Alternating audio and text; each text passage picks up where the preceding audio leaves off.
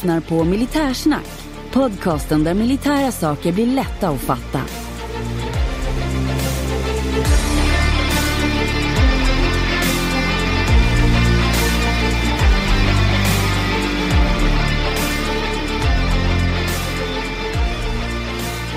Ja men då igen har jag den stora glädjen att presentera ännu ett avsnitt. Det 46 huvudavsnittet av Militärsnack som idag ska handla om stridssjukvård, sjukvård i det militära, sjukvård i det civila och en massa annat härligt med plåster på.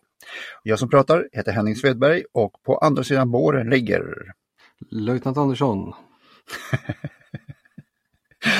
är det bra med löjtnant? Ligger och ligger. Jag är fortfarande i upprätt position. ja, det är bra. Vi kommer få höra i avsnittet här, men jag, just nu så skulle jag nog inte kvalificera in som en patient, men åtminstone skulle jag väl vara ja, triagerad väldigt, väldigt lågt. Så är det. Ja, ja, ja, ja, så är det. Det kanske blir, kanske blir sämre när jag skälpt i mig dagens öl, som vi kommer återkomma till. Just, precis.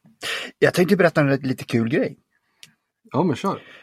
Vi på Militärsnack har ju Patreons som stödjer oss, men eh, Militärsnack har också börjat stödja en människa där ute. Mm. Det är Göran Berntling, en av våra Patreons som tävlar i roadracing. Han kör Aprilia RS 660 Cup. Och mm. eh, på hans hoj så står det numera på den här säsongen så står det Militärsnack Podcast. Coolt. Ja, nu är det inte så att eh, Patreons pengar går till Görans hobbynöjen utan jag byter en tjänst jag hjälper honom med i hans racingteam mot en plats där Militärsnack syns. Fantastiskt.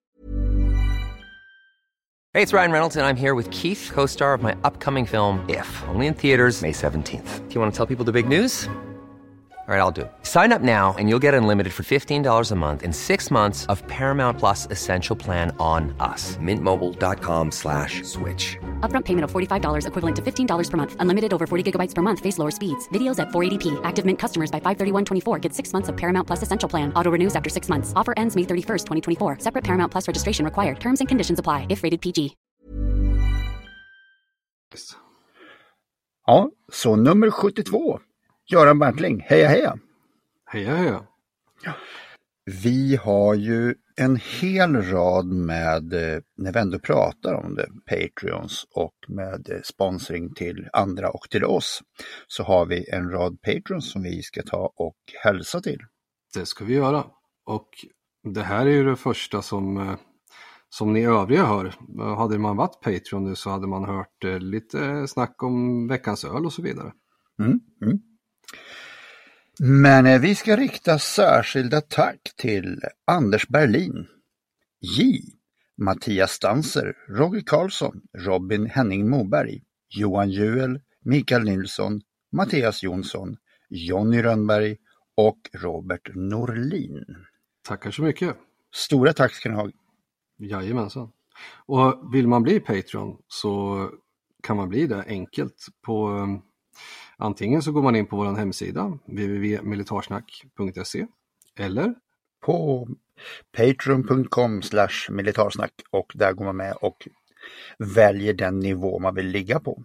Absolut. Och då, vad är det man missar om man inte är Patreon? Ja, du får ju all den reklam som Acast lägger in. Och sen så är det ibland eh, helt egna avsnitt som inte ligger ute alls. Och eh, i de flesta fall så är det, du får bara nedklippta avsnitt. Blir du Patreon eh, så får du hela avsnitten med allt roligt. Du missar ölen, du missar Vad skulle du? Som är en liten grej där vi pratar om till exempel om vi skulle prata om ett prickskyttegevär så vad skulle du skjuta på? Och sen så har vi den här lilla stationen där vi tittar på vad hände idag i militärhistorien. Precis, allt det här fanns ju i de äldre avsnitten så folk har ju lärt sig känna igen det men eh, så bli Patreon om ni saknar det. Mm. Vi blir glada, vi kan göra roligare saker och eh, vi kan göra roligare avsnitt. Mm. Och vill man inte bli Patreon men stötta oss med en engångssumma så kan man ju swisha till våran öl-swish. Där kan man då välja helt själv eh, vad, hur mycket man vill stödja i engångsstöd. Och då vill vi helst att man skriver att det är till MS, militärsnack eller någonting som särskiljer sig från mina andra verksamheter. Det är, det är lätt och, lättare sagt än gjort, så skriv gärna MS eller en öl vad ni tycker att vi ska dricka för någonting så gör vi det. Jajamän, och du har ett nummer där också. Du drar iväg en swish till 123 667 72 31 123 667 7231 och där kommer det stå firma H Svedberg. Jajamensan. Ja, med det sagt ska vi kasta oss in i dagens avsnitt. Jag tycker att det är dags att titta in i en fascinerande värld av eh, stridssjukvård, akutsjukvård och en hel del vad som har hänt i försvaret sedan jag var sjukvårdsman i flygvapnet 1988. Absolut. Vi ringer Stellan. Vi ringer Stellan. Ja, då sitter vi här. Det är jag, Henning, så har vi löjtnanten och med oss har vi också Stellan. Välkommen Stellan! Tack så mycket! Tackar! Ja, vi har med oss Stellan idag, en, eh, en vän och eh, gammal kollega. Och eh, anledningen till att vi har med oss Stellan är ju att Stellan är ju enligt mig, det finns säkert, men han är i alla fall topp 10 på stridsskador i riket. Det är min absolut fasta övertygelse. Och han har jobbat med en mängd olika saker och vi har jobbat tillsammans. Och eh, ja, du får presentera dig själv Stellan. Ja, Stellan heter jag och eh, har sjuksköterska i grunden som yrke. Eh, jag har jobbat främst inom akutsjukvården och traumatologin och sen egentligen MBG 08 så har jag av och till varit i Försvarsmakten i många olika konstellationer. Jag har jobbat uppe i norr i Sverige och jag har jobbat i södra delen av Sverige har jobbat inom artilleriet, inom logistiktrupperna och eh, kanske mest av allt inom pansartrupperna då, som sjuksköterska, utbildare och som en soldat i våra pansartrupper. Vad är MBG som du nämnde? Det är ju den Nordic Battle Group som EU har satt upp. Sverige har varit ansvarig ett antal gånger där vi har haft stridsgrupper då som ska vara redo jag tycker du är blyg på CV där. Du har väl även gjort en del utlandstjänst, eh, både civilt och militärt och eh, du har ju en del unika kompetenser som jag vet om som eh, human blood banking och annat som är väldigt så krispigt om man är intresserad åt sjukvårdshållet. Ja, det är sant. Jag har eh, gjort tre stycken eh, militära utlandstjänster och har varit iväg några gånger civilt också, både i, i Afrika och i Mellanöstern och jobbat eh, har en del utbildning i Human Blood Bank och även att ta hand om blodbanker och utbildar en hel del i lite roliga akronymkurser som finns. Eh, Tactical Combat Casualty Care till exempel som är det senaste i hur man ska hantera skadade i strid. Då. Eh, så jag utbildar ganska mycket. Jag har utbildat både läkare och sköterskor och eh, sjukvårdare för insatser utomlands främst. Och du har kört ambulans? Och jag har kört ambulans. Både ja. militär ambulans och eh, civil ambulans. Och har fått möjligheten att både vårda i helikopter och på båt och i bil. Det är ubåt som är kvar, men jag tror inte det kommer hända. Jag börjar bli för gammal för det nu. Mm. Även om jag har storleken för det. Det har du Nu ser ju inte lyssnarna där, men Stellan är en, en, en nätt pjäs om man jämför med, med löjtnanten här. Då. Så är det. Och han är väldigt, väldigt snabb också. Och då har vi fyllt på CVt ganska rejält. Um, vart ska vi börja? Vad tycker du själv? Ja, vart ska vi börja egentligen? Det som är mest intressant eh, just nu tycker jag, det är ju den konflikten som är öster om oss och hur det kommer att påverka våran syn på stridsskador och hur vi ska hantera vår sjukvård när vi, om vi skulle hamna i ett sådant panorama i Sverige själv. faktiskt. Mm. Eh, sjukvården inom Försvarsmakten har ju förändrats ganska mycket de senaste åren. Vi, hade ju, vi gick ju ifrån ett invasionsförsvar där vi hade väldigt mycket sjukvård i vår egen försvarsmakt. Eh, jag tror armén hade 30 bataljonssjukhus. Eh, vi hade brett upparbetat eh, plan för hur vi skulle samarbeta med den civila sjukvården. Och vi utbildade egentligen i alla nivåer i sjukvård ifrån eh, soldaten till sjukvårdsmän i grupper till plutonssjukvårdare. Vi hade kompanisjukvårdare.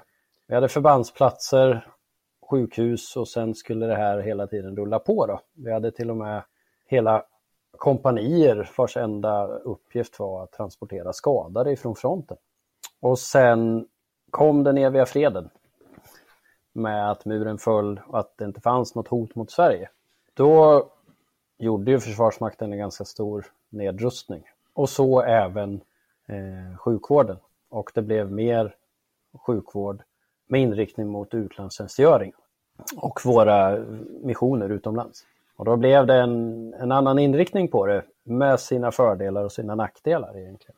Eh, fördelen är ju att eh, sjukvården inom Försvarsmakten har ju hängt med den civila vården ganska bra. Vi har tagit in väldigt mycket utomstående konsulter i form av läkare och sköterskor som kommer direkt ifrån civila livet och jobbar i Försvarsmakten utomlands. Vilket gör att vi har moderniserat sjukvården väldigt mycket. Precis. Men vi har inte riktigt den mängden. Och eh, den typen av stridsskador som vi har egentligen hela västvärlden med USA i fronten har fokuserat på är ju mindre terrorkonflikter med främst skador ifrån small arms fire, alltså skottskador, eller skador ifrån improviserade, eh, improviserade sprängladdningar, IEDs och annat som finns. Och det har ju varit fokus och det har ju blivit så för att det har varit de insatserna som har varit har varit i Irak och Afghanistan. Det är där man har forskat mest på och det är de skadorna man har sett. Kvaliteten ökade ju väldigt mycket från, ja om man säger, det fanns ju kvalitet i det gamla också men det var kanske mer fokus på kvantitet som när, när du och jag började och jobbade tillsammans så, så hade vi ju organisatoriskt tre bandvagnar på, på på våran lilla pluton, vi kunde lyfta 15 skadade. Det var ju tre sittande, två liggande per bandvagn. Mm. Och jag vet att vi har, vi har ju lyft en, ett 30-tal skadade du och jag på någon halvtimme liksom. Men eh, då vårdar man ju inte under gång. Eh, Nej. Och, så, och, det som kom sen, det var ju mer regelrätta ambulanser då med backarna eller att man var väldigt uppbackad av helikopterunderstöd och sådana saker. Ja, och det har ju varit så under de här missionerna som vi har varit ute, både i Sverige och andra länder, så har det funnits, det blir ett ganska litet antal skador när det väl händer om man ser, om man jämför med ett konventionellt krig. Eh, skadorna har främst varit på extremiteter lågt med, med sprängskador eller skottskador. Och när man då har fått en skadad så har det funnits otroligt mycket tillgänglig personal och väldigt mycket kvalificerad personal och en väldigt bra plan för att Eh, hjälpa de skadade. Och om man då vänder på det och tittar på det konventionella kriget som är i Ukraina som nu har, nog har blivit på ett sätt som ingen hade trott så är vi tillbaka på de typen av skador som mer liknar skador från andra världskriget. Det är väldigt mycket civila skador. Det är väldigt mycket splitterskador på oskyddad personal, alltså civila människor som får skador på överkroppen. Eh, och det är en väldigt stor mängd skadade personer. Eh, jag läste en artikel härifrån Ukraina för några veckor sedan där det är någonstans mellan 10 till 12 procent av skadorna är skottskador. I stort sett alla andra skador är brännskador eller splitterskador från granater. Och det skapar ett skadepanorama som gör det lite svårare för den typen av sjukvårdsorganisation som vi har haft i Försvarsmakten, som vi håller på att bilda nu igen. För då kommer fokus att bli mycket på eh, många skador och transport av skador och de skadade kommer att vara många som behöver väldigt avancerad sjukvård inom kort tid. Mm. Om man eh. säger att eh, huvuddelen av de här kanske inte är det som vi kallar för T1 eller prio 1 utan det kanske ehm, finns eh, T2 prio 2 och då kanske det skulle vara aktuellt med det som vi hade förr, bandvagnarna där, det skulle väl med dagens eh, mått kanske kvalificeras som en kassevakt då? Eh, ja, precis. Eh, vi kanske ska förklara vad vi menar med en kassevac och en medivac också. Det som är roligt i det här är ju att de uttrycken vi använder nu med Kassevac och Medivac och så, det är ju att vi har ju vi har redan anammat NATOs eh, språk för att det är de vi har tittat på. Det är de som har forskat på det här. En Kassevac är ju en, en skadetransport utan kvalificerad medicinsk personal. Man har egentligen inget fordon som är tänkt för att eh, forsla skadade personer i, men man gör det ändå. Det kan vara en bandvagn, det kan vara en, ett stridsfordon eller det kan vara en traktor som passerar och så forslar man iväg de skadade med det. En Medivac är ett fordon med, som är gjort för eh, att ta hand om skadade och det finns medicinsk personal i den med rätt utrustning. Och där är väl egentligen den grejen som har varit är mest tydlig att se som en effekt av att vi har effektiviserat våran vård eller i alla fall moderniserat upp den. Vi arbetar ju som i den civila världen. Vi har en ambulans med mycket utrustning i våran Medivac som är tänkt för att ta en patient i taget. Eh, var vi då kanske inte kan tömma en skadeplats med 30 skador i en bandvagn på 30 minuter. Och där finns nog det gamla behovet av att ha kvar en skadetransport eller en Cassevac. Där man kanske kan transportera 10, 12, 14 stycken personer på en lastbil och komma till ett sjukhus istället. Men man har ingen kvalificerad sjukvård eh, i, den, i den transporten.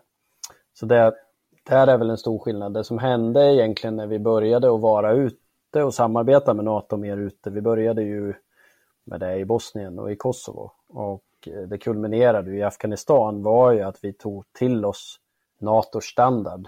Eh, vi gick ifrån våra gamla eh, prat om bataljonssjukhus och kompanitsjukhus och så pratar vi egentligen om sjukvård på fyra nivåer. och de hänger kvar i Försvarsmakten idag. Vi pratar om Roll 0 som egentligen är eh, kamrathjälp upp till det som kallar, förut kallades sjukvårdsman, nu kallades för gruppsjukvårdare eller stridssjukvårdare. Eh, nästa nivå kallas för ROL 1 och det är motsvarande en gammal förbandsplats.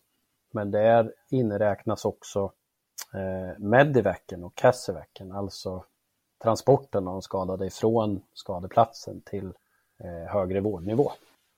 Eh, där i innefattas också den normala sjukvården egentligen med ROL 1 och att man ska kunna ta hand om folk som har ont i halsen och stukade fötter. Och sen har vi ROL 2 som ska vara, där ska det finnas kvalificerad sjukvård som ska kunna operera livsuppehållande operationer. Till exempel stoppa en blödning i magen eller eh, amputera ett ben som behöver amputeras. För vidare transport till den sista enheten som är egentligen rehabiliteringssjukvård, alltså ett ROL 3-sjukhus motsvarande universitetssjukhusen i Sverige. Och de kunde vara i Sverige om vi var utomlands, men de kunde också vara i andra länder som vi har avtal med. Eh, och den, den ligger kvar, att det är så vi definierar eller klassificerar de olika sjukvårdsstegen i Sverige. Eh, så.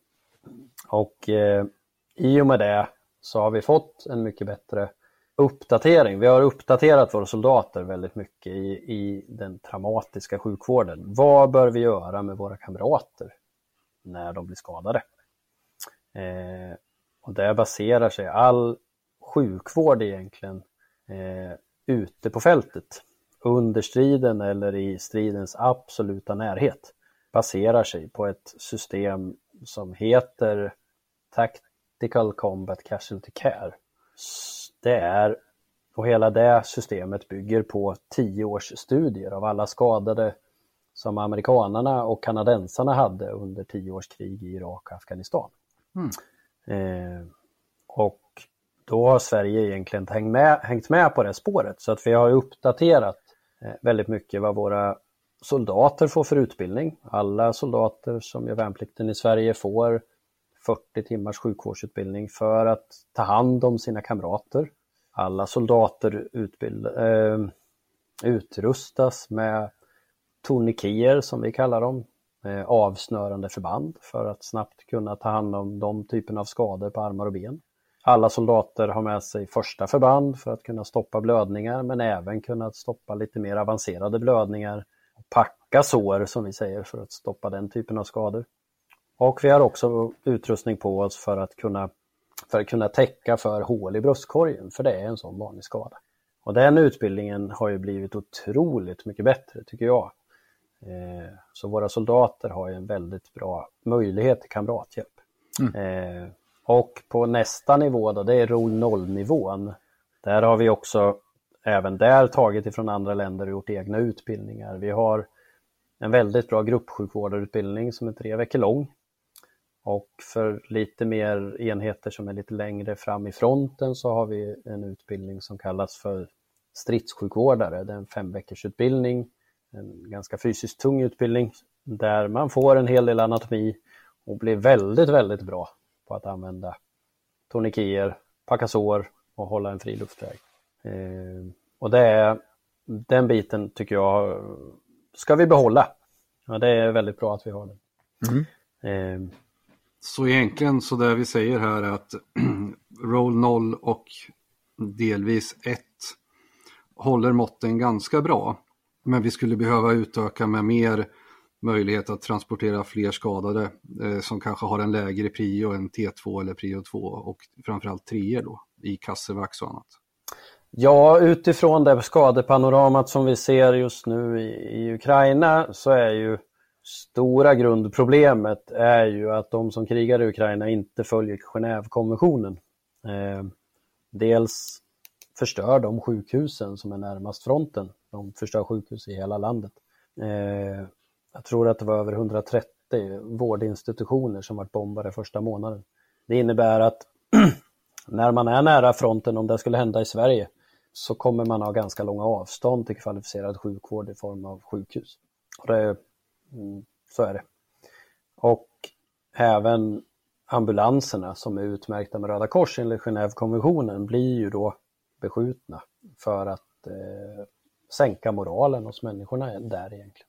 Och då måste vi tänka på ett annat sätt och då måste vi nog faktiskt, tror jag, inse att logistiken är, kommer bli det viktigaste inom sjukvården. Vi behöver mera transport av skadade. Mm.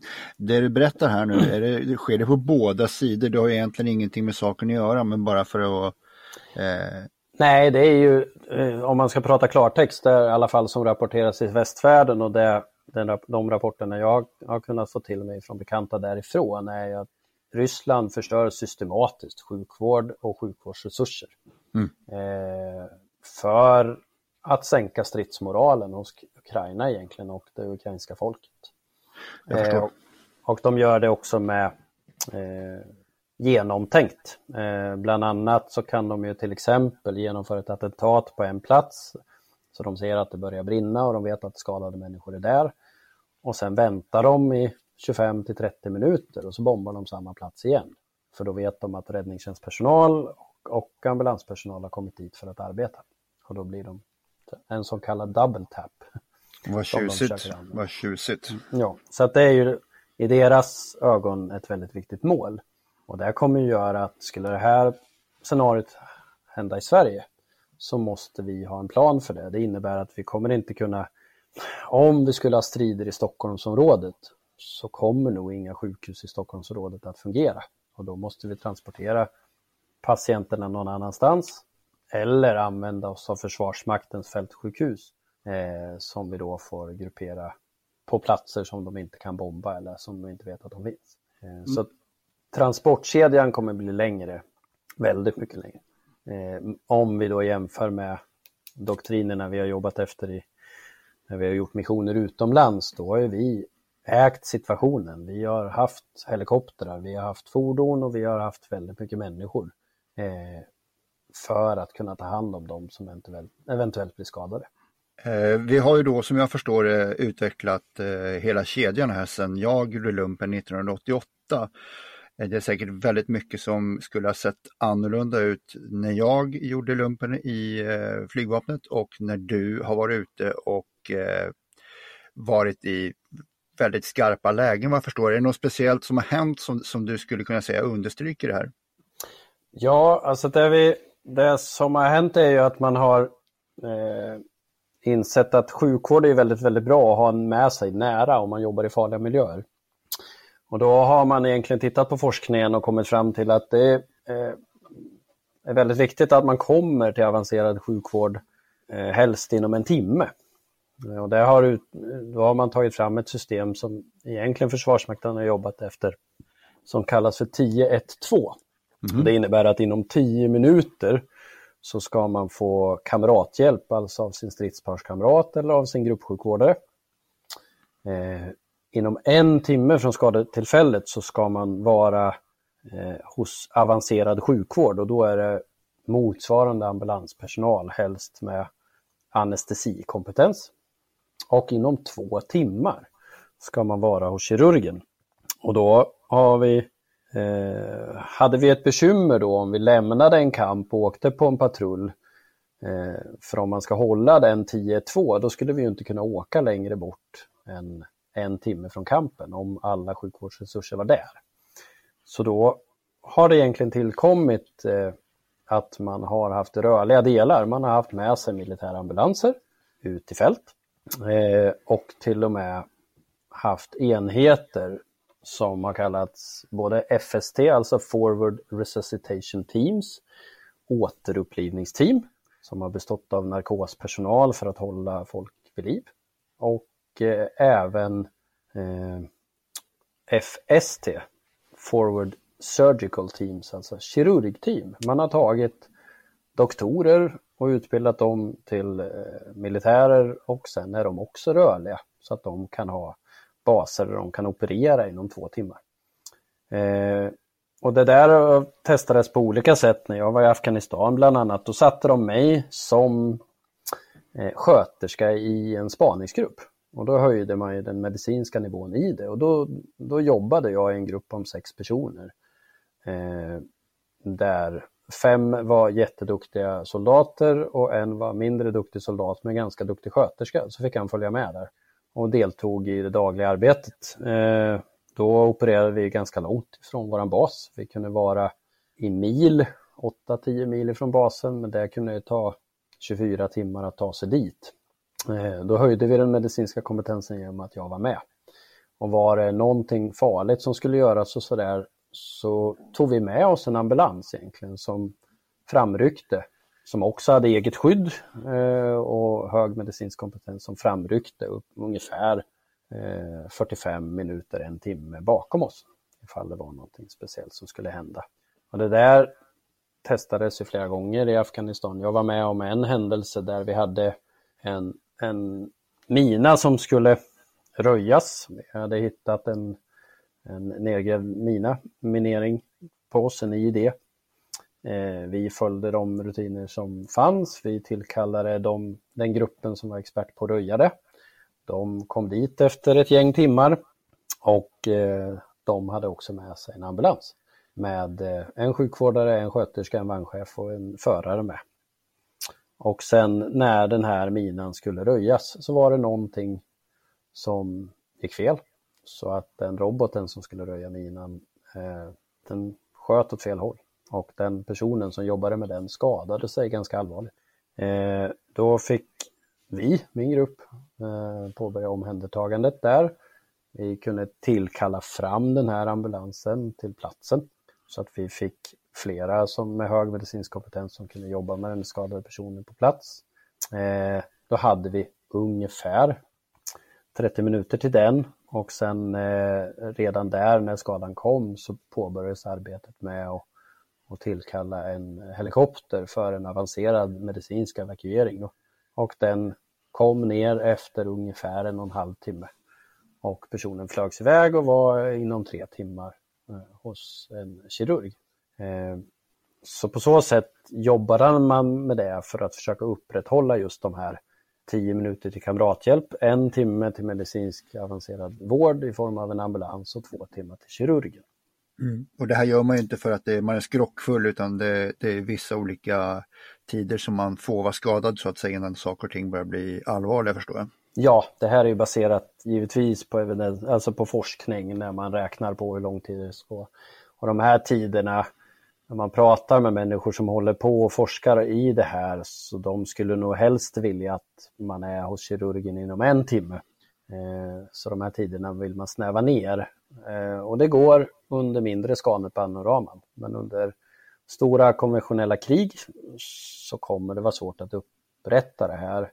Eh, ser man nu återigen i Ukraina, eftersom det är det som är det aktuella, då kan det ju vara så att en plats eh, bombas med artilleri och eh, under en längre tid. 6, 8, 12 timmar så smäller det hela tiden på ett område som är 2 gånger 2 kilometer. Om man då får en skadad i början av det här så kommer man inte kunna komma dit med avancerad sjukvård förrän artillerielden när har tystnat. Eh, och där lägger ju väldigt mycket tryck på kamraten och gruppen att de har en väldigt god eh, sjukvårdsutbildning. För det under den tiden innan avancerad sjukvård kan komma fram, motsvarande mig, så är det kamrathjälp som gäller. Och där ser vi ett stort behov av att utveckla vår sjukvårdsutbildning egentligen för våra soldater och främst för våra gruppsjukvårdare och stridssjukvårdare. Det finns ett större behov av någonting som kallas för prolonged field care, att man helt enkelt får ta hand om sina skadade kamrater en längre tid än det beräknade timmen då som man ska göra det som max. Så där är också ett stort, en stor skillnad egentligen. Mm. Så som vi ligger nu, eh, för att måla upp en bild så, så har ju alla soldater en sjukvårdsutbildning i grunden. Sen har vi ju gruppsjukvårdare och eller stridssjukvårdare. Och sen har vi ju motsvarande ja, Medivac då eh, på kompaninivå och, och på bataljon. Eh, som jag tror in, man har ju möjlighet att bygga om fordon för kassevakt men vi har ju inga rena kassevaktfordon nu utan de bandvagnar och sånt som finns, sjukvårdsgrupp, det är ju mer en Medivac som jag förstår det. Och eh, vad finns det bakom det här då? Det är ju det som är intressant. Vart, vad kommer nästa steg? Och det är där eh, med ditt resonemang då som det kommer bli längre än vad vi har tänkt till eh, civilt sjukhus, eh, fältsjukhus eller motsvarande. Och då eh, tänker jag spontant att eh, hjulgående fordon eh, borde ju efterfrågas i och med att det blir långa, långa omsättningstider. Och jag, vet, finns det några erfarenheter där från Ukraina? Jag vet att de vill ju ha mycket pickuper och sånt. Ja, alltså Ukraina och Sverige har ju varit likt varandra i mångt och mycket. När muren föll och Sovjetunionen försvann så gjorde ju Ukraina liknande som Sverige. att Det drogs ju ner på försvarsmakterna eller på deras krigsmakter för att det skulle inte bli något mer krig. Man kunde spara pengar. Eh, sen den 24 februari när kriget igen, eller blev större i, i Ukraina, så, så fattades det en hel del sjukvårdare. De har ju inte ett system som är helt likt oss, men de har ju otroligt mycket frivilliga civila som har anslutit sig till organisationer som är ungefär likt Lottakåren, eller man kan säga att det är likt Sveriges hemvärn. De är lite semimilitära. De underställer sig, den militär, eh, de underställer sig militären och hjälper dem helt enkelt att transportera skadade. Eh, de har för få ambulanser och de har för få möjligheter till Cassivac, vilket gör att de jobbar ju egentligen med, med donerade fordon, främst pickuper, eh, ner dit. Eh, där de åker fram till fronten, hämtar skadade och kör dem till sjukhus längre bort i kedjan och det kan vara transporter på fyra, sex, åtta timmar bort. Eh, så de söker ju all utbildning de kan och alla fordon de kan. Just pickuper, eh, populära fordon är ju inredda eh, Toyota Hilux till exempel. För där kan man ta två liggande, ibland tre liggande beroende på hur, hur svårt skadade de är och sen tar dem till ett sjukhus. Då får man inte förglömma att de här har ju varit på en plats under en, en tid och tagit hand om sina kamrater och vårdats en del på plats. Så de får ju prioritera hårt vilka patienter de väljer att åka bakåt med i sjukvården. Det är också en sån sak som vi kommer bli väldigt varse om att vi kommer behöva göra. Eh, det finns ett stort samarbete nu mellan Försvarsmakten och räddningstjänsten och egentligen MSB, då, Myndigheten för samhällsskydd och beredskap, där vi tittar på hur vi kan göra det här bättre. Hur kan vi samarbeta mellan den civila sjukvården och eh, Försvarsmaktens sjukvård alltså civilförsvaret, hur ska vi vara rustade för det här?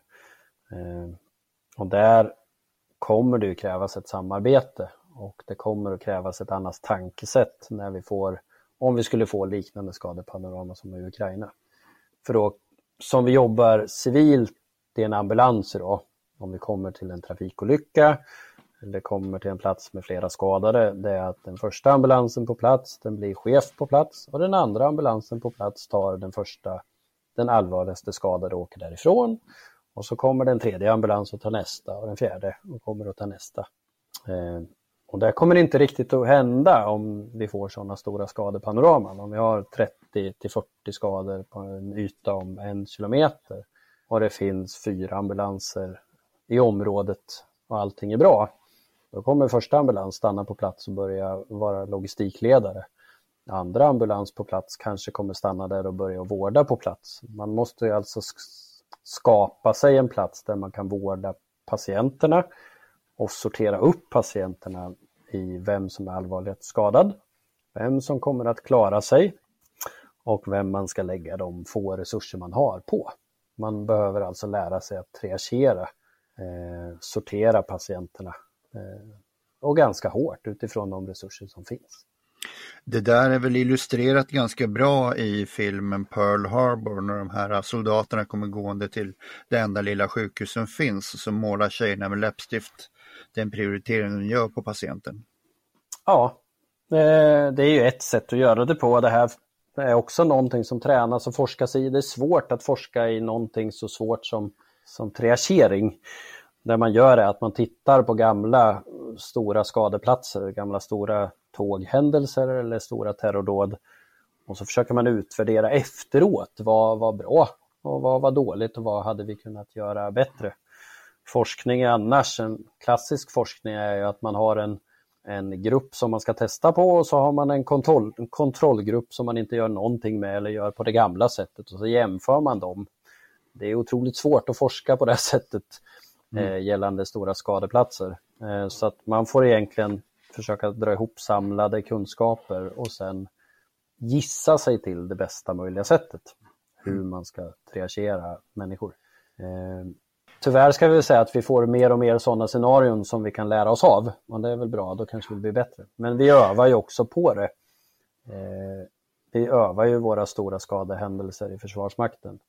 Mm. Eh, och så utvärderar vi efteråt och ser, kom, hade det här blivit en bra sak eller en dålig sak? Alltså det här med läppstiftet på, eh, på patienterna är ju en av de stora problemen som kommer bli med många skador. Den största utmaningen Hej, det är Ryan Reynolds jag är här med Keith, co-star of my upcoming film If, only in theaters May 17 th Do you want to tell people the big news?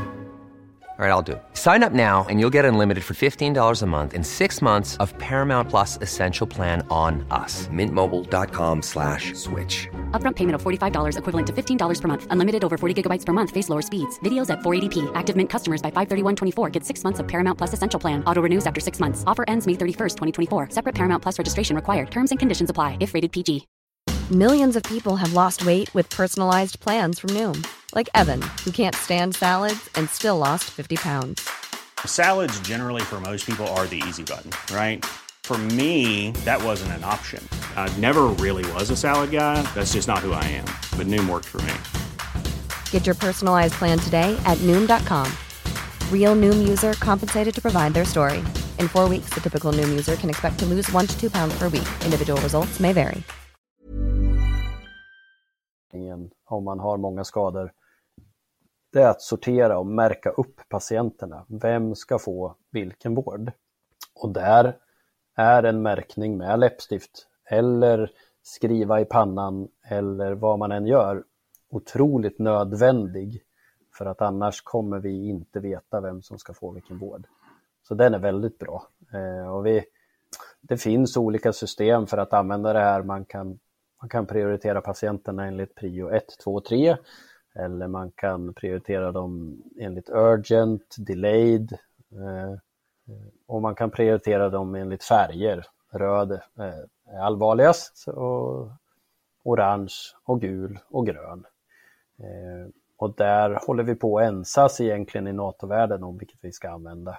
Men det viktigaste är just att man märker upp dem och dokumenterar. För det är en stor skadehändelse, då kommer man vara logistiker istället. Den högst medicinskt ansvariga och logistikchefen är den som kommer och, och håller på att rodda med vem som ska ligga var och vem som ska åka vart. Man gör inte så mycket annat initialt. Och det övas ju ganska frekvent, eh, framförallt när man övar strid i bebyggelse eller eh, militära operationer i urban terräng så övas ju det här med stab och trossplutoner, stridstrossar och så och då kallas det för typfall 4. Och eh, det går egentligen ut på att, eh, som Stellan säger, är att eh, plutonerna, kompanierna själva samlar sina skadade på en skadeplats och där så kommer de organiseras upp. Och läppstiftsreferensen var ju inte helt, man kan ju ha en spritpenna men man kan också ha skadekort då, som är antingen röda, gula eller gröna eller och så står det ofta en siffra och så skrivs det skadetyp och sen så river man av en liten talong där som man kan lämna in så att förbandet har koll på vem som är avtransporterad och inte. Och sen vårdas det ju givetvis eh, eh, fortlöpande där tills man har fått iväg personalen. Grovt förenklat. Och det är det egentligen det handlar om. Vi är ju förskonade i Sverige från sådana här stora eh, saker. Men jag har en, eh, en vän som har varit med om ett sånt här terrorattentat själv. Mm. Han var 2008 på Marriott Hotel i Islamabad på femte våningen när det kom några elaka män med en lastbil full med sprängämnen. Körde in på det här hotellet, sprängde lastbilen och sen tog det eld i gasledningarna i hotellet. Eh, vilket gjorde att det blev ett stort antal döda, en rejäl smäll och väldigt många skadade. Han vart precis innan det smällde bortknuffad ifrån fönstret av sin vän, vilket egentligen räddade livet på honom. Eh, han fick stora skador på överkroppen och i ansiktet, väldigt mycket blod, men lyckades ta sig ut ifrån det här hotellet från femte våningen för egen maskin via trapporna och ramlar ihop utanför. Då har ambulanserna redan börjat att komma och de lastar in de första bästa de såg i sin bil och var på väg därifrån. Och det sista han minns att en av personerna säger som tar tag i honom är Ta ut dem där, den här killen lever, vi tar honom istället. Och då slängde de ut dem, de hade lastat och slängde in honom så han överlevde där. Och det är triage. Vi tar dem som vi tror har bäst chans att överleva först och sen får de andra vänta. Och sen får man se vad det blir. Eh, och vi får mer och mer sådana här händelser att lära ifrån så vi blir bättre och bättre på det. Däremot är inte våran civila sjukvård i dagens läge van vid det eller ens har det tankesättet att vi behöver prioritera bort patienten så hårt i en sån, sån situation. Så det kommer nog bli en utmaning. Tror jag. För vi är vana med att vi gör allting för varje individ så långt som det är möjligt. Och det är jätte, jättebra i den fredstid, men i krigstid kommer det bli en utmaning tror jag.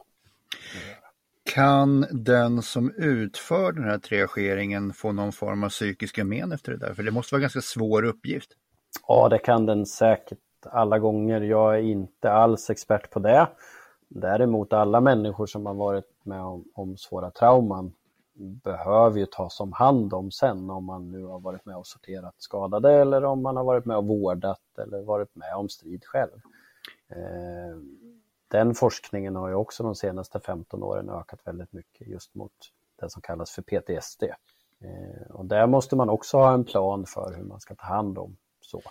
Men en rolig anekdot är att de har jämfört olika triageringsmodeller, hur man ska göra det. Ska det vara avancerad medicinskt eller ska det vara enkelt att man går på de som går och står, de är alltid gröna och de som blöder lite är alltid orangea och de som ligger ner är alltid röda. Och så har de testat det på på outbildad personal, eh, taxichaufförer. Och så har de låtit en taxichaufför sortera ett antal simulerade skadade personer som är duktigt eh, sminkade, eh, som har fått olika symptom. Och sen har de låtit en eh, duktigt utbildad doktor göra det här. Och så har man jämfört resultatet med förväntad överlevnad. Och taxichauffören gör det ungefär lika bra ibland Okej. till och med bättre än den avancerade utbildade medicinska doktorn. Och det är ju för att taxichauffören har inga förutfattade eh, kunskaper utan han går på det som han känner. Den här går upp, han är nog mindre skadad än han som ligger ner. Han blöder mycket, den är nog mer skadad än den som blöder lite. Eh, doktorn när han sätter in en massa andra tankar, så här, det här skulle kunna vara en inre blödning och då skulle du kunna ge det här och då sätter jag honom en liten högre prioritet. Så att doktorerna hade en eh, förmåga eller en, de ville gärna sätta en högre prioritet på alla patienter. Vilket i sin tur då skulle motverka hela idén med att sortera patienterna. För vi ska ju ta ut dem som har störst chans att överleva och så att, all, att resurserna ska räcka till så många som möjligt. Det är också vanligt att outbildade väljer att prioritera de som skriker för de som inte skriker. Så kan det också vara. Och det finns också den biten. Du får, rätt, ja. du får rätta mig om jag har fel nu, men i civila vården så, eller en läkare eller en sjuksköterska, men det, det finns väl någon regel där att man ska, man ska utesluta det, det vanligaste, det ovanligaste och eh, det farligaste. Alltså det finns må, många olika sätt att tänka på. Ja, Eh, om det nu var exakt rätt med de där tre, men medan jag och Henning när vi kommer, vi, vi ser ju det är hål i armen, det sprutar blod. Det, det, är det är en skada för oss, inte Mm. mer. Ja. nej. Och det är lite det, ju mer kunskap man har om vad saker och ting, vad, vad människor kan lida av, desto mer måste man kolla upp för att bocka av alla tick i boxen. Han har inte det här eller det här eller det här. Och har man en lägre medicinsk nivå, då ser man det som det i alla fall uppenbart farligaste direkt. Så, för alla människor, jag anser att alla människor kan se på en person om den är allvarligt sjuk. För man har sett väldigt många friska personer och då ser man skillnaden på någon som är allvarligt sjuk. Det ligger i vår natur att vi kan göra det. Ytterligare en teori då från löjtnanten här. Jag tänker att det gör också de här eh, stridssjukvårdarna till väldigt bra på just stridsskador för de lär sig egentligen bara det.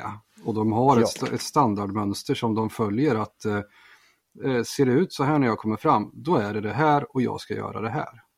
Precis.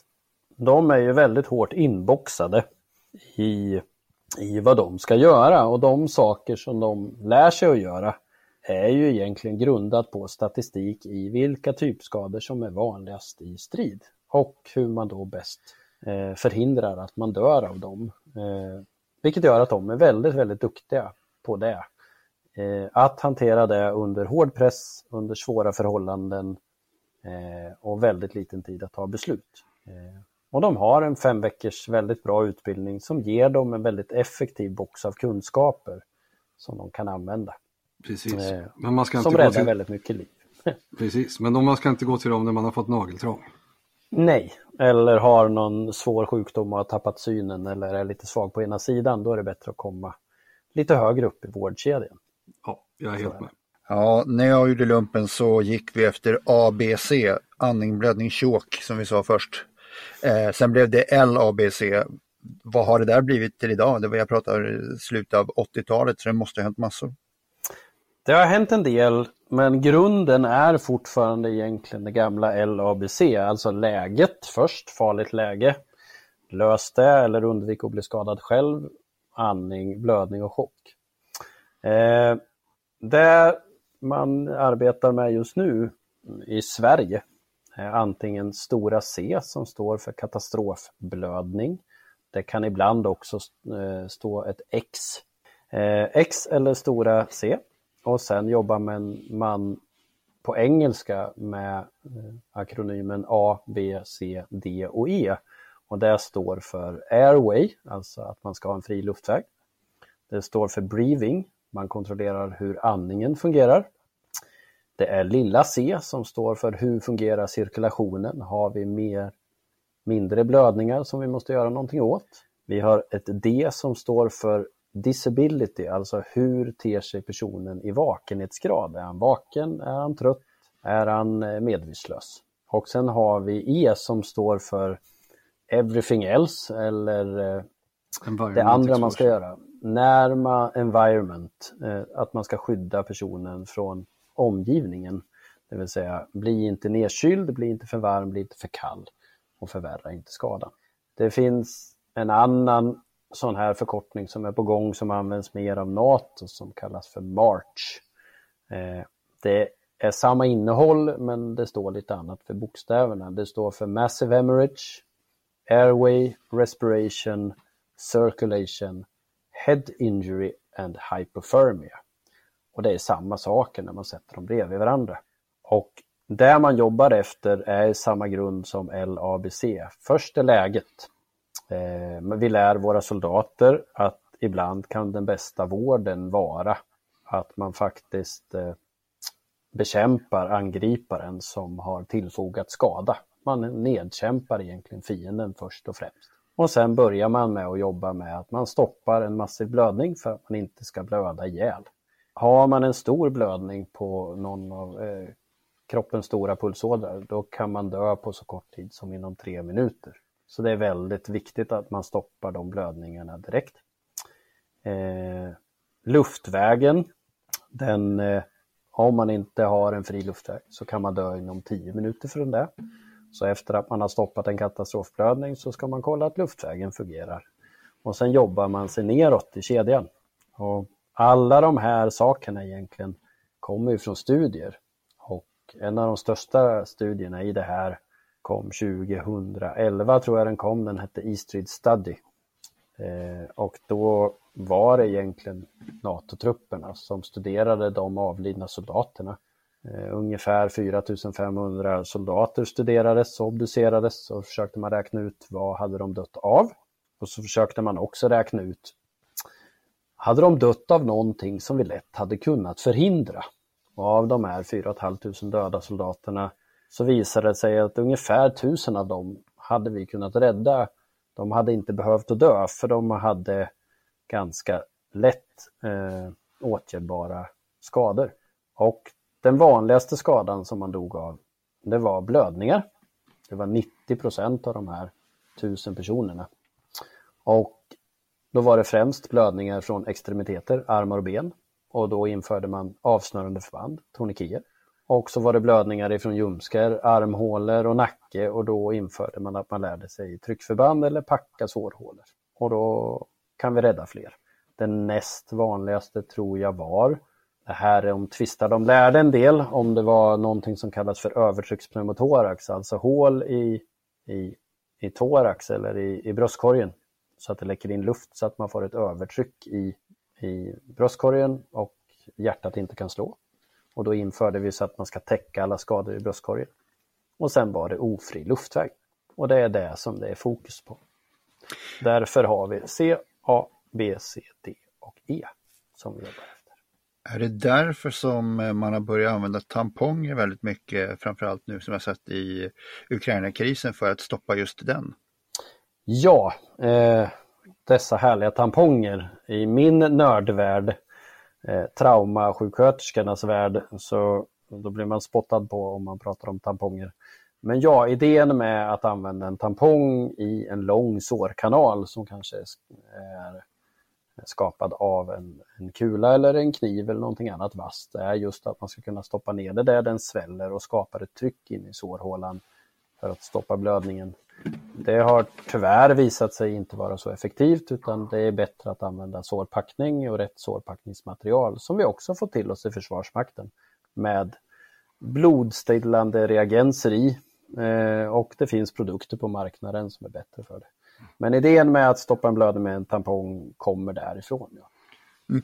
Men om vi tittar på lite grann vad vi har från eh, gamla ABCD-tiden då var det ju ett förband i höger benficka, man kunde göra ett skyddsförband, man kunde göra ett tryckförband.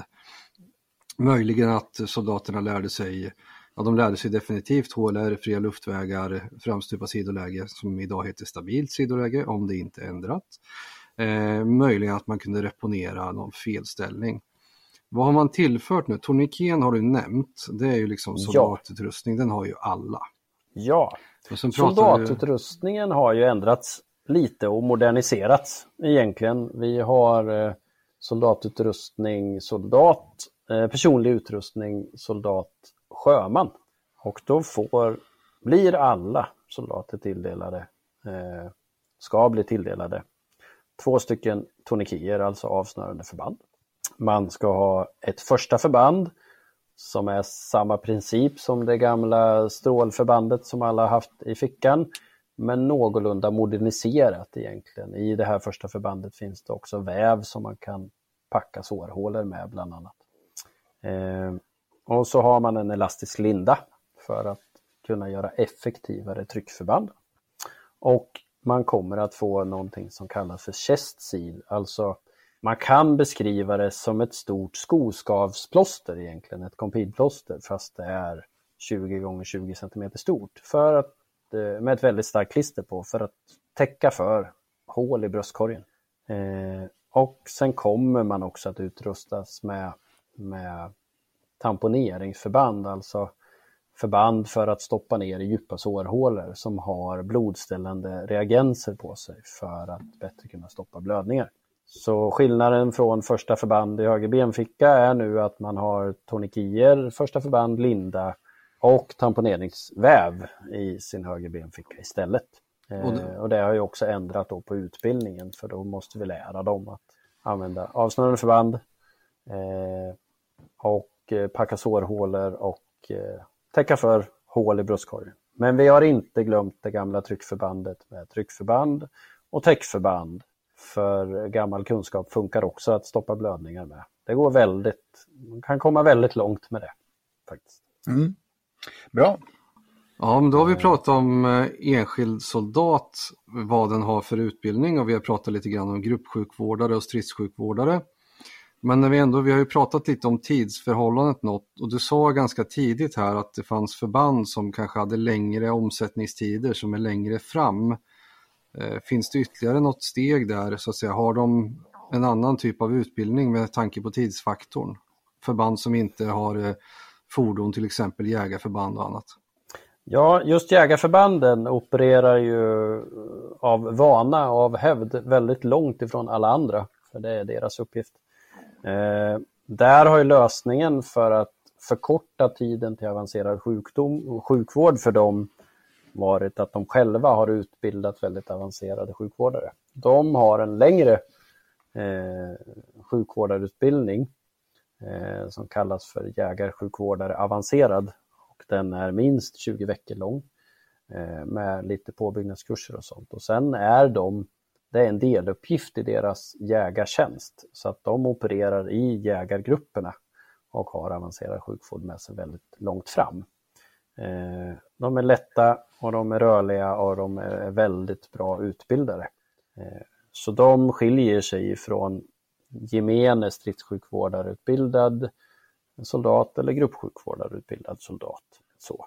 De kan väldigt mycket för att låta gruppen kunna operera långt in i fiendeland. Mm. Mm. Eh, Stellan, finns det något du skulle vilja förändra idag? Det har ju hänt väldigt mycket från min tid till nutid och vad skulle du vilja se i framtiden när det kommer till det här? Det här är en svår fråga. Jag hoppas ju att svenska landet Sverige har lärt sig väldigt mycket av den här hemska pandemin som vi har haft under. Eh, om jag fick vara diktator och bestämma över all sjukvård i Sverige, både den civila och den militära, så skulle jag vilja att vi faktiskt tar det på allvar att det här kan hända i Sverige. Vi förbereder oss på det genom att vi har lager med eh, utrustning som vi kan använda i tillräckliga mängder. Den civila vården måste lära sig att bli bättre på enkel sjukvård stoppa blödningar, hålla folk vid liv utan avancerad utrustning. Alltså kunna egentligen ta hand om sjuka när vi inte har någon ström eller lite mindre vatten och sådär. Eh, vi måste få ett bättre samarbete mellan den civila sjukvården och eh, den militära sjukvården. I mitt drömscenario så har Försvarsmakten egenanställd sjukvårdspersonal som läkare och sjuksköterskor och vi har, vi kan säga ett mindre sjukhus som ett militärsjukhus vi, sjukhuset i Nyköping ägs av Försvarsmakten. Eh, Försvarsmakten anställer läkare som kanske har en 20-årsperiod där de jobbar inom Försvarsmakten. De får sin utbildning betald. Och när de lär sig så går de på vårt militärsjukhus i Nyköping. Där har vi civila patienter i alla olika kategorier där man lär sig. Och sen om det då blir en krigssituation eller om vi ska operera utomlands, då inställer sig läkaren och sjuksköterskan där och genomför det under ett halvår eller ett år och sen åker man tillbaka och fortsätter att jobba på det här sjukhuset. Då får man en väldigt god bred kunskap inom Försvarsmakten. Ehm, I Försvarsmakten så måste vi inse att sjukvården ska vara enkel, den ska vara effektfull och vi kommer behöva mycket, mycket, mycket mera transporter. Så då skulle jag införa de gamla sjukvårdstransportkompanierna igen, gärna med väl rustade lastbilar med 16 liggplatser och plats för två vårdpersonal och eh, de ska kunna vara hjulgående och köra fort och kunna köra långt. Jag kan, gissa, att, jag, kan gissa att du också skulle vilja ha ett komplement till hemvärnet som var sjukvärnet. Så att vi har människor som, som, blir, som, som eh, utbildar sig som frivilliga precis på samma sätt som hemvärnet fast med akutsjukvård. Det skulle vara väldigt bra. Eller så använder vi oss den, av den enorma kompetens som finns i vårt hemvärn idag. Eh, fördelen med det hemvärnet vi har är att de här personerna är civila och har väldigt mycket kunskaper där samtidigt som de utbildade soldater. Så hemvärnet skulle kunna ta en stor del i sjukvårdskedjan och sjukvårdstransportkedjan. Där har vi lastbilsförare, där har vi undersköterskor, vi har sjuksköterskor som jobbar där eh, som skulle kunna bidra med det. Men någonting sånt ja, eh, mm. för jag tror att det kommer ta väldigt mycket resurser. Vi har ju ganska mycket där vi kan göra. Eh, vi pratar totalförsvarsplikten så har vi ju eh, dels värnplikt men sen har vi civilplikt och så har vi all, allmän tjänsteplikt. Och som vi har sagt förut så eh, alla som är bosatta i Sverige mellan 16 och 70 blir ju totalförsvarspliktiga. Och det jag menar med det, det är att om du har en tjänst som sjuksköterska idag civilt så ska man ju krigsplaceras som civilpliktig. Och det är ju inte bara det att man får ett papper att du ska jobba på ditt jobb om kriget kommer utan där behöver det ju kopplas på utbildningar och sånt eh, kopplat mot massskadeutfall och sånt i, i kanske en större omfattning än vad det är idag. Ja, eh, mycket klokt sagt för det är lite där vi har ju ett system som jag tror kommer att rädda upp väldigt mycket. Vi har ett system där man kommer att placeras på sin arbetsplats och gå dit men vi måste förbereda oss för det just med utbildningar. Hur ska vi göra då om vi kommer in där? Även om du då jobbar på en dialysavdelning eller om du är expert på diabetes så måste du kunna assistera en doktor på en operation eller stoppa en blödning och jobba på en akutmottagning under andra förhållanden. Och där har vi ett stort jobb att göra. Men vi kommer faktiskt, vi tar steg däråt. MSB gör ett jättebra jobb att eh, bygga upp civilförsvaret sjukhusen har fått eh, en helt annan syn på det. Eh, lite med pandemin men också för att vi har oro i vårt närområde och det förbereds för att vi ska kunna klara oss utan ström eller eh, med lite mindre resurser på våra sjukhus. Så vi är på väg. Och det handlar ju, nu är det du som skulle få bestämma men eh, jag, jag kör några medskick ändå här. Jag tänker på infrastruktur generellt. Eh, ofta om man går på ett civilt sjukhus idag eller en vårdcentrum, vårdcentral så eh, bygger man ju efter fred att det som är, det, de som är friskast behöver gå kortast. Alltså, mm. Oftast lägger man ju långvårdsavdelningar och sånt där, närvårdsavdelningar längst upp kanske i husen eh, och baserar på att det finns hissar och att ström funkar. Människor som besöker den här sjukhuset som eh, bara ska ta ett blodprov, de, behöver ju, de, de är ganska nära utgången. Eh, med tanke på det du sa innan att om man bombar ett sjukhus så borde ju de som är sämst i grunden finnas ganska långt ner i byggnaden, ganska mm. skyddade och ganska enkla att ta ut. Ja, och gärna under jord. Som ja. vi byggde sjukhus i början av 70-talet eller slutet av 60-talet när vi egentligen byggde kulvertar under sjukvården, under sjukhusen för att vi ska kunna plocka ner våra patienter och vårda dem där. Mm. För jag tänker att de som är långliggare idag det är ofta svårt sjuka och gamla som kanske hamnar på en våning långt upp. Eh, där kanske det hamnar svårt skadade eh, med stridsskador och mm. den vården bör ju ske nära en ingång, lätt att ta in och ut och så vidare och nära skydd som du säger. Så är det och vi har ju norra Europas dyraste och modernaste sjukhus i, i vår huvudstad som är byggt i huvudsak av glas. Eh, det är inte riktigt byggt för en tanke på ofred i alla fall.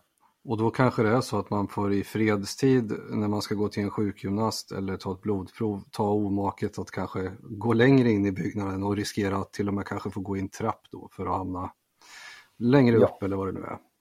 Och sen en sak som jag skulle vilja att vi gör om jag var diktator så skulle jag kanske inte bara låta de kapitalistiska eh, krafterna styra utan att vi skulle fokusera lite mer på, på självhushåll. Eh, att vi helt enkelt börjar tillverka saker i Sverige istället för att köpa från andra länder. För hamnar vi isolerade här så kommer vi ha brist på väldigt mycket saker. Som en siffra jag hörde igår så just i dagsläget så fattas det ungefär 44 000 proteser i Ukraina beräknat. För mm. de har ingen tillverkning av det. Att, eh. och det är annat också med infrastruktur där som eh, ja, men hur man tänker, hur, hur, hur tanken i samhället går, vart, eh, vart man bygger sina sjukhus och vårdcentraler och om de ska ha reservkraft och skyddsrum och sådana saker. Och eh, även utanför, jag vet eh, det finns en skola här i, i närheten av mig där man eh, det var en farbror som berättade för mig att ja, men den där skolan den skulle bli extra krigssjukhus. Uppe i taket under de här panelerna så finns det operationslysen att fälla ner och det finns vatten förberett för handfat man kan ta upp och hänga på och koppla in vatten och så vidare. Och det här visar sig att det är ju helt korrekt. Det, det är så. Men jag tror inte någon som vet om det. det liksom... Även en skola i närheten av mig är tänkt, var tänkt att vara ett eh, reservsjukhus. Och kalla kriget-tanken med att förbereda olika byggnader på olika sätt, den tycker jag är lockande för då kan man då klarar man det mer. Då kan man flytta människor, man kan vårda dem på andra ställen och ha, använda samma byggnad på olika sätt. Eh, ett klokt sätt att tänka på som vi, när vi höll på som värst under 70 och 80-talet. Ett sånt super, bara för att göra ett sidospår, sånt supermilitär eh, rykte som kanske inte är ett rykte, det kanske är sant, men eh, det pratas ju om att en stor möbeljätte i, i Sverige hade ett lager på en speciell plats som skulle vara uppsamling för krigsfångar. Och det kan ju mycket väl ha stämt också, utan att nämna plats och så vidare. Men eh, det var det ett, ett annat tankesätt helt enkelt.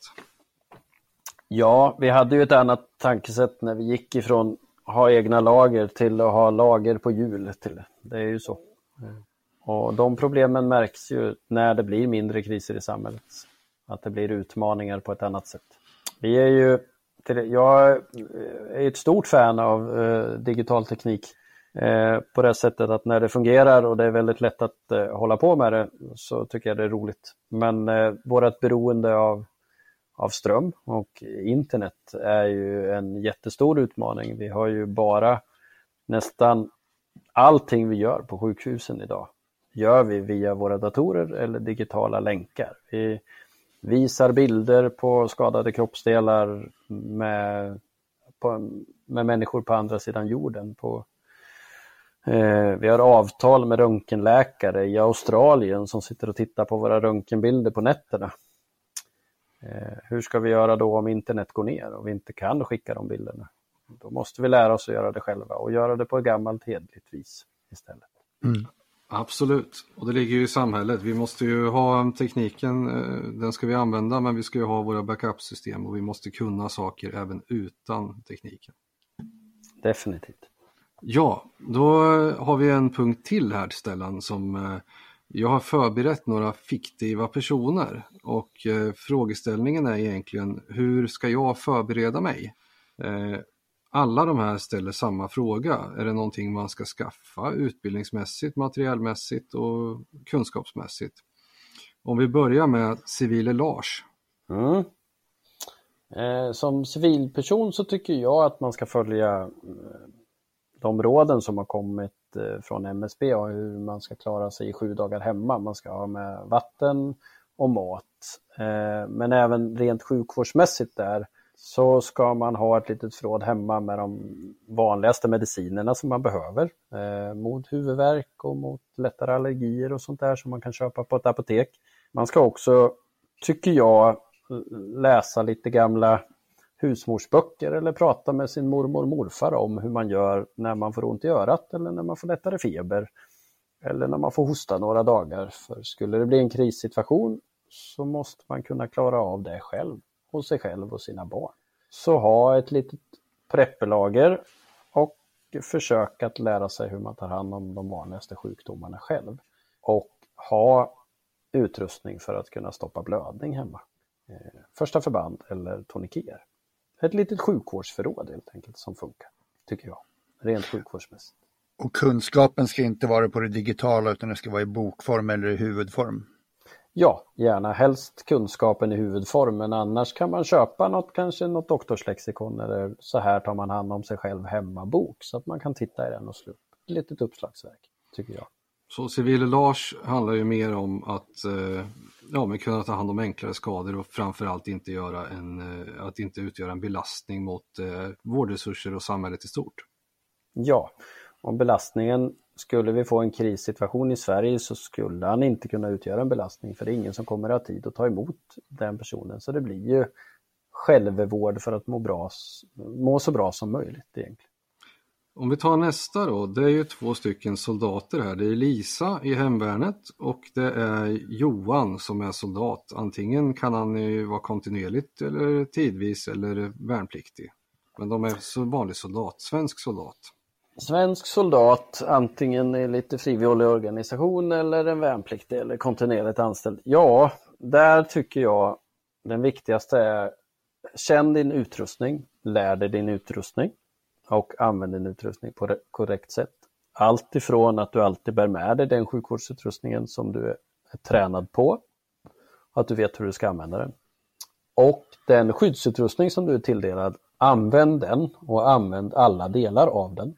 Eh, använd det kroppsskydd som du är tilldelad, använd en hjälm och skyddsglasögon som du är tilldelad. För det har visat sig, återigen med koppling till Ukraina, att de fungerar och de minskar skador och räddar liv. Eh, sen måste man bli bättre på att ta hand om sig själv ute i fält. Eh, tvätta händerna, tvätta kroppen, borsta tänderna, drick vatten och byt strumpor. Ordentligt. Det vanligaste fortfarande i krig är infektionssjukdomar, maginfluensa och annat. Det är det som gör att soldaterna inte kan utföra sitt jobb. Vi måste bli bättre på fälthygien och eh, även träna på det och genomföra det. Och när du blir inkallad eller åker ut i övning, ta med dig de mediciner du behöver för en kortare tid. Ta med dig egna paracetamoltabletter eller ibuprofen för huvudvärk. Ta med dig lite handkräm, dina hygienprodukter och så använder du det. Så behöver du inte gå och belasta sjukvården högre upp för små saker. Eh, och en väldigt viktig sak som jag brukar säga till mina, mina soldater när jag har utbildat dem Eh, ta inte onödiga risker när du är ute i fält. Även om det är roligt att eh, sätta sig ner och tälja en egen liten sked eller klättra upp i ett träd för att se hur långt upp man kan komma för att imponera på sina kamrater. Då kommer du att ta så stora risker att vi kanske behöver lägga sjukvården på din dumhet istället för att använda den till de som verkligen behöver det. Utan ta inga risker. Mm. Sen har vi två stycken till då. Du får dela upp dem om du vill. Det är en civil sjuksköterska som heter Maja eh, som jobbar på en vårdcentral. Och sen har vi en militär sjuksköterska som heter Bruno som jobbar på, inom Försvarsmakten. Om du vill skicka med några speciella tips där. Ja, alltså den civila sjuksköterskan så skulle jag nog vilja återkomma till det vi pratade lite förut om att eh, bredda dina kunskaper inom områden som du kanske inte jobbar med vardaglig dags. Om du jobbar på en vårdcentral så har du dina vanliga uppgifter där. Men eh, försök att bredda dina kunskaper inom kanske mindre trauma och eh, hur man kan assistera och bli bättre inom sitt yrke där.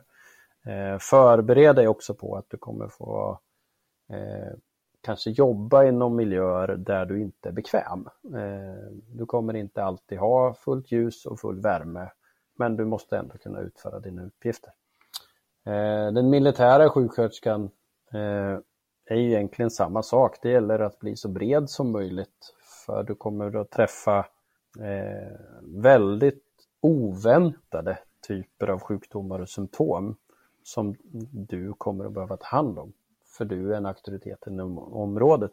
Jag var på en mission i Afrika som blev attackerad Eh, av en terrorgrupp som var i området. Det sköts granatkastare, det sprängdes lastbilar och eh, det sprang in elaka personer med bombvästar och eh, automatkarbiner som sköt kring sig. Jag arbetade just då ihop med en, en finsk kirurgdoktor. Vi gjorde upp en plan. Vi hörde på radion att nu kommer det komma massor med skadade till er. Vi var bara två personer just då och vi gjorde upp en snabb plan att du tar nummer ett, jag tar nummer två och sen får vi se hur länge det flyger. Och då kom den första patienten in och han hade ett astmaanfall. För att han var sjuk sedan tidigare, i den här stressade situationen hade det triggat ett astmaanfall. Och där står jag beredd med första förband, tamponeringsväv och tonikier och fick helt tänka om. Även där, alla typer av sjukdomar kommer att drabba dig, även i strid. Så förbered dig på saker som du inte är bekväm på. Bli bättre på det. Och det kan ju vara även utrustningsmässigt och um, sjuksköterskan på, på vårdcentralen där, där vi pratade om, om det inte finns reservkraft så kanske man behöver ha en pannlampa. Sån enkel ja. sak. Ja. Mm. Eh, pannlampor, varma kläder. Eh, förbered dig på att arbeta egentligen i en miljö där du inte har dina bekvämligheter. Men du måste kunna genomföra det ändå. Eh, jag skulle vilja para ihop den civila sjuksköterskan med den militära sjuksköterskan och så får de prata lite med varandra och dela med sig av sina erfarenheter. För det är där någonstans mittemellan vi kommer att vara. Den militära sjukvårdaren är ju, planerar ju för att det aldrig är ljust, det alltid är blött och det är aldrig torrt och tvärtom. Och så kan man dra nytta av varandras erfarenheter där som så enkla saker med som att man kanske måste sova på jobbet och ha en sovsäck. Och då kan man ju tycka att arbetsgivaren ska stå för sånt men det kan ju vara bra att ha en, en beredskap, i alla fall tänkt på det. Att eh, händer det något så tar jag med min egen sovsäck och min egen ja. pannlampa. Ja, och där är ju vi som har varit i Försvarsmakten och jobbat, jag glömmer bort sådana där saker för det är så självklart för mig. Och jag är iväg någonstans nu så är jag beredd på att sova någonstans. Jag har alltid med mig eh, tandborste, ett ombyte och en möjlighet att sova med. Eh, lite skadad kanske, men eh, det är många situationer där jag räddat mig också. Mm. Och slutligen då, då har vi hemvärnssjukvårdaren Märta. Om du har något specifikt där, för det kan jag tänka mig att utbildningen det är väldigt många människor som utbildas och väldigt olika tidsspann. Eh, och då tänker jag att det kanske inte alltid är aktuellt då. Så att eh, utbildningsmässigt, vad är det och utrustningsmässigt? Ja, där, nu har jag jobbat mot hemvärnet en del och det finns ju väldigt bra utrustning men det kanske inte finns allting som behövs när, när krisen kommer. Utan där tycker jag att man ska förbereda sig både utbildningsmässigt men även att kanske se till att man har den eh, utrustningen man behöver på sitt, sin hemvärnspluton eller eh, sin grupp. Eh, så att man ser till att de är väl utrustade. Det går att köpa väldigt bra förband eh, själv om man inte får det tilldelat och det är brist och tid på det. Eh, och en av de stora grejerna i det här, både på hemvärnssjukvårdaren och eh, soldaten, soldaterna, det är att de som har kunskapen om sjukvården, se till att utbilda dem i din grupp på det. Så att du höjer kompetensen inom din egen grupp. För bara för att man har ett Röda korsbindel eller är utbildad sjukvårdare så är man inte osårbar. Så se till att utbilda dina vänner och kamrater och se till att de har en god nivå i CABCDE sjukvård, att de kan använda ett första förband och gärna göra HLR ifall du behöver hjälp eller om ni behöver vara fler personer som behöver hjälpas åt. Absolut. Och hemvärnet är ju generellt sett duktiga på att kitta upp sig så att säga. De har ju ofta egna förråd och de har väldigt smidiga och eh, smarta lösningar på saker. De har säkert tänkt på att eh, vi tar eh, Hennings eh, V70 och kan man få in eh, en BOR2K där i? Ja, det gick. Då kanske vi kör med den i inledningsskedet och så vidare. Hemvärnet är kreativa och de kommer nog lösa otroligt mycket. Det såg vi ju bara vad gör de civila när man blir attackerad av en stormakt. Det var ju de gamla veteranerna och de hemvärnsliknande eh, soldaterna i, i, i, Ukraina som höll ryssen på stången i tre dagar. Så det, det tror jag nog. Men man ska också ta tillvara på den kreativiteten och de tankarna för hemvärnet har otroligt mycket kunskap just eftersom de är både civila och militärer. Så den kunskapen ska de ta tillvara på. Och de har också någonting annat. De har ju kunskapen om närområdet på ett otroligt, det är ju en stor vinst. De vet vem i närområdet som är duktig på vad och vem som har vad i sina förråd och sina lador. Så då kommer de ju utnyttja det. Precis, och även eh, förmånen att kunna veta vilka vägar man ska åka och vilka vägar man eh, kan köra om den väg man tänkt åka inte fungerar och så vidare. Mm. Så kunskapen om närområdet är ju otroligt viktig. Ja, jag tycker vi har fått en jättefin genomgång av dig Stellan och eh, jag vill rikta ett stort tack till dig och jag hoppas att alla våra lyssnare, samtliga, tar till sig så mycket som möjligt av det här för det här var ett av de viktigaste avsnitten vi har haft. Ja, tackar, tackar så mycket. Eh, det är ju så när man jobbar inom sjukvård, det är ju det som eh, ingen vill tänka på, ingen vill öva, men man vill ju gärna ha den när det väl behövs. Och det brukar vara så att det visar sig att vi behövs ganska ofta. Mm. Ni behövs. Du ska ha jättetack Stellan. Tack Stellan. Tack så hej, hej. Hej. Hej då, Ja, där har vi alltså hört Stellan om eh, allt möjligt egentligen i sjukvårdens tecken. Mm. Väldigt intressant eh, intervju. Det är mycket berörings, eller mycket som ska beröras och vi skulle nog kunna prata i en timme till. Ja, garanterat, garanterat. Det jag tänkte på var att eftersom jag, jag sa det precis innan intervjun att jag var sjukvårdsman i flygvapnet. Eh, tycker jag att det här är jätteroligt. Jag var inte jätteglad att bli sjukvårdsman från början men jag svalde det med hull och hår och tog det verkligen med stolthet. Jag tyckte det var skitkul att vara mm. sjukvårdsman. Och eh, det, det, det, här är något som alla bör lära sig. Mm. Köttmekaniker istället för motorcykelmekaniker fick du under några månader. Du är så grafisk löjtnant. Ja, nej men som sagt eh, väldigt bra avsnitt och eh, vi, vi skulle kunna djuplodat mer på detaljer men vi kanske har anledning att återkomma till Stellan om det kommer in frågor. Det hoppas jag. Och folk som vill ställa frågor gör det eh, i något av våra forum, Facebook eller Instagram eller mejla militarsnack.gmail.com. Precis. Mm. Ja, löjtnant, då tycker jag vi har ett avsnitt att lägga in så att säga. Och lägga ut, jajamensan. Precis, faktiskt. Ja, men det var jättekul att ha Stellan med. Det här var faktiskt ett bra avsnitt. Och viktigt. Absolut. Och viktigt. Ja. Absolut. Vi tackar väl eh, alla lyssnare och eh, gilla, dela, gå in på Facebook och gör Facebook-grejer och även Insta. Jajamän. Ja, nej men då så. Då tackar vi så mycket för idag. Det gör vi. Tackar Toppen. så mycket. Tack. Hej. Hej då, hej då.